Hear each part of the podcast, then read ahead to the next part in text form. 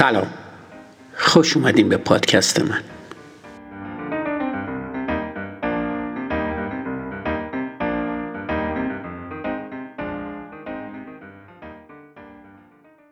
هفته گذشته موضوع بحث مقایسه بین اشیا و اتفاقات بود که در پایان با شناسایی دو نوع مختلف تفاوت‌ها، یعنی تفاوت‌های قابل تراز و غیر قابل تراز، بحث رو به پایان بردم.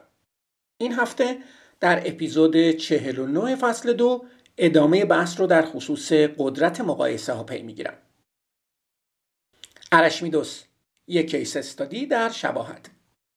ارشمیدس متفکر یونانی اهل سیراکوز که حدود دو هزار و دویست سال پیش زندگی میکرد، یه طراح، مهندس و فیزیکدان بود.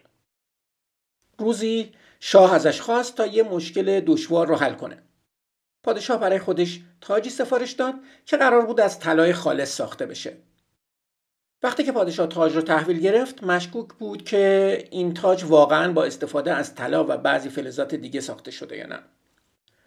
اون از ارشمیدس خواست تا مشخص کنه که آیا تاج از طلای خالص ساخته شده یا خیر. در یه سطح این باید یه مسئله آسون باشه. طلا چگالی مشخصی داره. بنابراین تنها کاری که ارشمیدس باید انجام میداد وزن کردن تاج و تعیین حجم اون بود. اگه چگالی تاج با چگالی طلا برابر بود، تاج از طلا ساخته شده بود. مشکل این بود که تاج به شکلی آراسته طراحی شده بود و بنابراین شکل نامنظمی داشت. ارشمیدس اجازه نداشت به تاج آسیب برسونه، بنابراین نمیتونست اون رو ذوب کنه یا به یه شکل منظمتر برای محاسبه حجمش تبدیل کنه. اون حسابی گیج شده بود. ارشمیدس در مدت زمانی که به این مشکل فکر میکرد، به حموم رفت. وقتی وارد وان شد، سطح آب بالا رفت و آب از کنارها بیرون ریخت. اون متوجه شد که هرچه عمیق‌تر توی وان میشینه، آب بیشتر بیرون میریزه. افسانه ها میگن که اون از این مشاهده بسیار هیجان زده بود. از وان بیرون پرید، برهنه به خیابون دوید و فریاد زد یافتم. چرا ارشمیدس از این مشاهده به این اندازه هیجان زده شده بود؟ اون تونست بین این وضعیت و مشکلی که در صدد حل اون بود یه مقایسه ایجاد کنه. وقتی که ارشمیدس خودش رو در آب فرو می برد، حجم بدنش باعث می شد تا مقداری مساوی با اون حجم آب از وان خارج بشه. معمولاً دیدن سطح متغیر آب در یه وان بزرگ ممکنه سخت باشه، اما چون قبلاً پر بود، آب به بیرون ریخته شد. ارشمیدس با مقایسه این وضعیت با مشکلی که در تلاش برای حل اون بود، تشخیص داد که بدنش فقط یه تفاوت قابل تراز با تاجه. اگه تاج در آب فرو برده میشد، میتونست حجم اون رو با تعیین مقدار آبی که خارج میشه اندازه‌گیری کنه. و وقتی که هم حجم و هم وزن تاج رو میدونست، میتونست چگالی اون رو محاسبه کنه. اصلی که ارشمیدس کشف کرد امروزه قانون جابجایی ارشمیدس نامیده میشه. قدرت مقایسه ها در اینه که به ما اجازه میدن تا شباهت های بین دو موقعیت رو پیدا کنیم. وقتی تشخیص دادیم که بین اون موقعیت ها شباهت وجود داره، میتونیم ببینیم که آیا راه حلی که در یه مورد کار میکنه در مورد دیگه هم موثر خواهد بود یا نه. ارشمیدس شباهت بین تاج پادشاه و بدن خودش رو تشخیص داد. همچنین مردم از دانش خودشون در مورد نحوه سفارش و خوردن غذا در یکی از رستوران‌های مکدونالد در رستوران‌های فست فود دیگه استفاده می‌کنن. قدرت مقایسه ها. مقایسه فقط یه ابزار برای حل مسئله نیست. یکی از فرآیندهای اصلی تفکره. ما چیزای جدید رو بر اساس شباهتشون به مواردی که در گذشته با اونا مواجه شدیم طبقه بندی می‌کنیم. واکنش ما به افراد جدید اغلب تحت تأثیر تعاملات ما با افراد مشابهی که با اونا ملاقات کردیم. عادت‌ها هم بر مبنای شباهت هستند. زمانی که یه موقعیت جدید شبیه به موقعیتیه که یه عادت قبلا در اون اعمال شده، احتمالاً یه عمل مشابه با اون عادت انجام میدیم. مقایسه ها همینطور به شما کمک میکنن افراد، محصولات و عملکردها رو ارزیابی کنین. نمایش‌های استعدادیابی تلویزیونی و مسابقات ورزشی مثل اسکیت بازی این مقایسه ها رو ترویج میدن. اولین اجرا کننده استانداردی رو تعیین میکنه و نفر بعدی با نفر اول مقایسه میشه.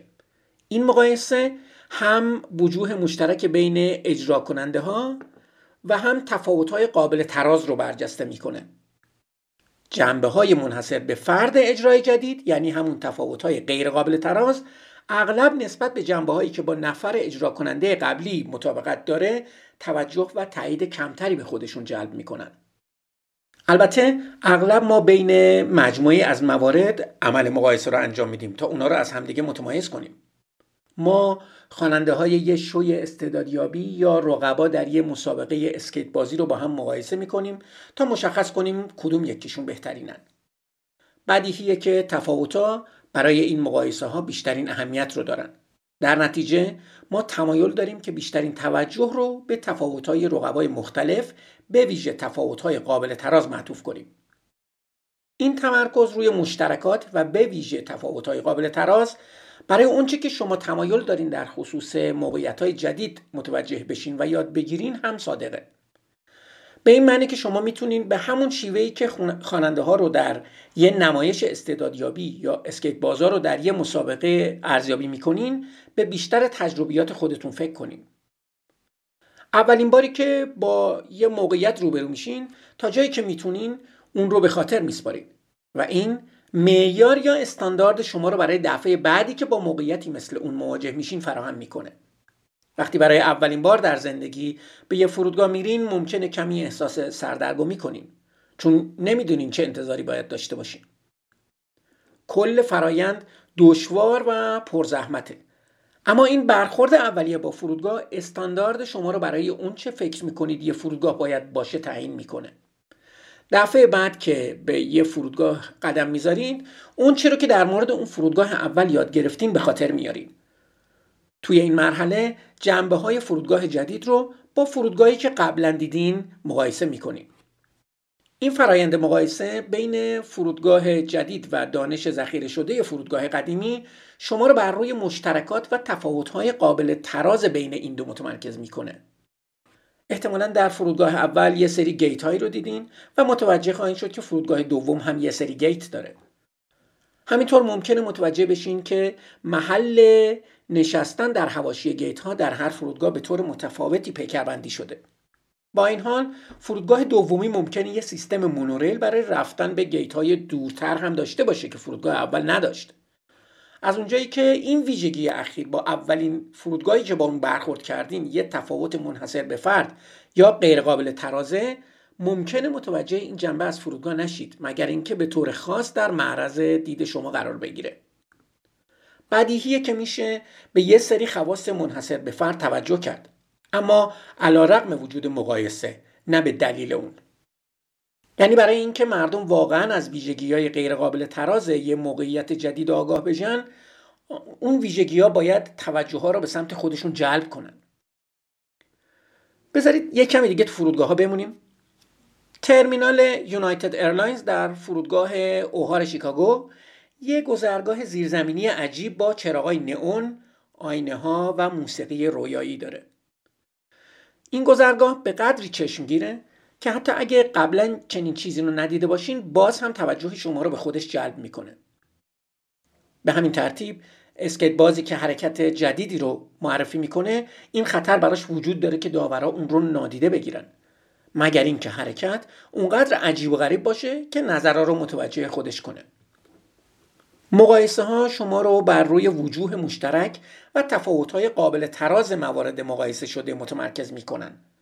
تفاوت های غیر قابل تراز که ویژگی های منحصر به فرد آیتم هستن معمولا مورد توجه قرار نمی گیرن یا قابل یادگیری نیستن مگر اینکه به طور خاص به اونا اشاره بشه یا بسیار برجسته بشن. این تمرکز روی درک شما از مواردی که مقایسه میکنین و همینطور روی روشی که دانش خودتون رو در موقعیت جدید به کار میگیرین تأثیر میذاره. فوراً باهوشتر بشید. مقایسه در انتخاب. وقتی که انتخابای مهمی انجام میدین اغلب گزینه‌ها رو به عنوان بخشی از فرایند کمک به تصمیم گیری با همدیگه مقایسه میکنین. موقع انتخاب یه آپارتمان یا خرید یه خونه اطلاعات زیادی باید در نظر گرفته بشه. هر گزینه فاصله متفاوتی با محل کار و خرید داره. محله ها متفاوته. خود گزینه‌ها در تعداد اتاق‌ها و اندازه آشپزخانه متفاوت هستند. علاوه بر این، بعضی از گزینه‌ها ممکنه ویژگی‌های منحصر به فردی داشته باشن. مثلا یه خونه خاص ممکنه یه اتاق زیر شیروانی داشته باشه که برای استفاده به عنوان یه استودیوی هنری راه اندازی شده. اون یکی ممکنه یه آلاچیق توی حیاط خلوتش داشته باشه. این مقایسه‌ها شما رو روی تفاوت‌های قابل تراز گزینه‌ها متمرکز می‌کنه، بیشتر تا تفاوت‌های غیر قابل تراز. این تمرکز هم بر اون چه که احتمالاً در مورد گزینه‌ها بعداً به خاطر میارین و هم بر اون چه که احتمالاً انتخاب میکنین تأثیر میذاره. جنبه‌هایی از گزینه‌ها که هم تراز یا قابل مقایسه هستن بهتر به خاطر سپرده میشن و نقش بیشتری در انتخاب‌ها نسبت به جنبه‌هایی که غیر قابل تراز هستن بازی میکنن. این اتفاق حتی زمانی که جنبه‌های غیر قابل تراز گزینه‌ها واقعاً مهم باشن هم میفته. این ممکنه کمی غیر منطقی به نظر برسه، چون ممکنه فرض کنید میتونید در خصوص یه تفاوت غیر قابل تراز به عنوان موردی فکر کنید که در اون یکی از گزینه‌ها دارای یه ویژگی هست و اون یکی برای اون ویژگی فقط مقدار صفر رو در خودش داشته باشه. بذارید یه مثال بزنم. در موقع در موقع مقایسه یه خونه با استخر با خونه بدون استخر، ممکنه فکر کنید که میتونید اون رو به عنوان خونه با استخر صفر نشون بدید. اگرچه ممکنه عجیب به نظر برسه، اما تعداد زیادی از مطالعات نشون میده که شما تمایل دارید به ویژگی‌های منحصر به فرد غیر قابل تراز اهمیت کمتری در انتخاب بدید نسبت به زمانی که گزینه دوم یه جنبه مشابه با این ویژگی در خودش داشته باشه. برای اطمینان از اینکه ویژگی‌های مهم رو در انتخاب از دست ندادید، سه کار وجود داره که میتونید انجام بدید.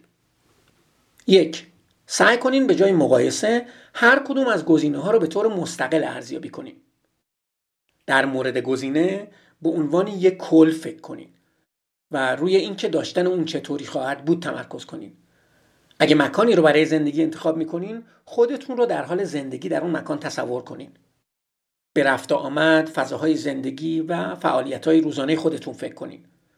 سعی کنین این ارزیابی رو بدون فکر کردن به گزینه‌های جایگزین انجام بدین. یادتون باشه که وقتی به خونه جدیدی نقل مکان کردین، تنها خونه‌ای که خریدین به زندگی شما مربوط میشه، نه خونه‌هایی که نخریدین. دو، در مورد انتخاب خودتون به صورت اصولی عمل کنین. وقتی انتخاب مهمه، جنبه‌های مختلف گزینه‌ها رو یادداشت کنین. با ترسیم یه نوع جدول یا نمودار به خودتون در اطمینان پیدا کردن از اینکه جنبه‌هایی از گزینه‌ها که ممکنه فراموش کنین هنوز فرصتی برای ایفای نقش در تصمیم گیریتون دارن کمک کنین. سه، از احساسات خودتون استفاده کنین. ایجاد تمایز بین انتخاب‌های منطقی مبتنی بر دلایل و انتخاب‌های عاطفی مبتنی بر احساسات وسوسه انگیز هستند. با این حال دلایل خوبی برای این باور وجود داره که سیستم عاطفی شما به جنبه‌هایی از انتخابا با پاسخ میده که بیان اونا در کلمات سخته. در انتخابا به احساساتتون اعتماد کنین. اگه انتخاب یکی از گزینه‌ها احساس اشتباه میده، احتمال این وجود داره که حستون درست بگه. به همین ترتیب اگه یکی از گزینه‌ها به طور مشخص احساس خوبی میده، باید اون احساس رو توی انتخابتون در نظر بگیرین. در هر حال باید ویژگی‌های خاص گزینه‌ها رو در نظر بگیرین، اما احساسات خودتون رو صرفاً به این دلیل که کاملاً مطمئن نیستن از کجا اومدن نادیده نگیرین. این مثل اونه، فقط متفاوته. واضحه که شباهت چیز قدرتمندیه، اما چه اتفاقی میفته وقتی هیچ دانشی که به طور واضح با مشکل مرتبط باشه ندارین؟ این وضعیتیه که ما برای دانشجوهای مهندسی طراحی صنعتی در یه آزمایشی که با همکارام کریس وود و جولی لینزی انجام دادیم ایجاد کردیم. ما به دانشجوها یه مشکل جدید دادیم تا حل کنن. به اونا گفتیم مجموعی از وزنه‌های ورزشی رو طراحی کنن که افراد بتونن اونا رو به راحتی با خودشون به مسافرت ببرن و در طول مسافرت با اونا تمرینات ورزشیشون رو انجام بدن. هیچ کدوم از دانشجوهای شرکت کننده در این مطالعه تا اون موقع با مشکلی مثل این برخورد نکرده بودن و کاملا از محصولات مشابه بی اطلاع بودن. با این حال در پایان مطالعه بسیاری از دانشجوهای طراحی راههایی برای حل این مشکل پیدا کردند.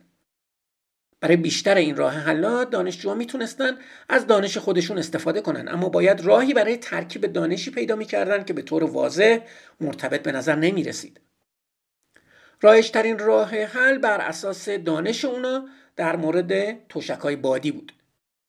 تشک بادی در بیشتر مواقع دور از دسترس نگهداری میشه، در صورت نیاز باد میشه و به یه مکان تا حدودی راحت برای خواب منتقل میشه. راه حل مشابهی رو میشه برای وزن‌های مسافرتی اتخاذ کرد. یعنی وزن فقط باید در زمانی که به اون نیازه اضافه بشه.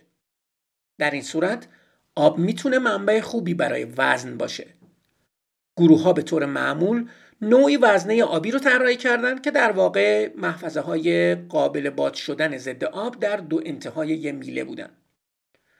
وزنه‌ها رو میشد در یک کمپ یا اتاق هتل پر کرد و برای تمرین استفاده کرد و بعد اونا رو خالی و خشک کرد و برای سفر آماده کرد. تشک‌های بادی و وزنه‌های آبی به طور معمول کاملا متفاوت هستند. یکی برای خوابیدن و اون یکی برای ورزش کردن استفاده میشه.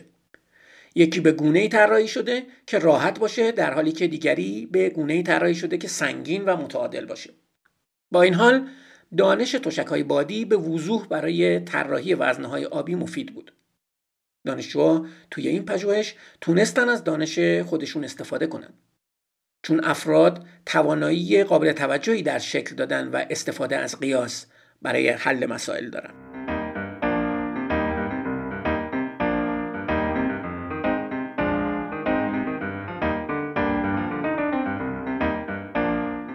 مرسی که به پادکست من گوش میدین. منتظر اپیزود بعدی باشین.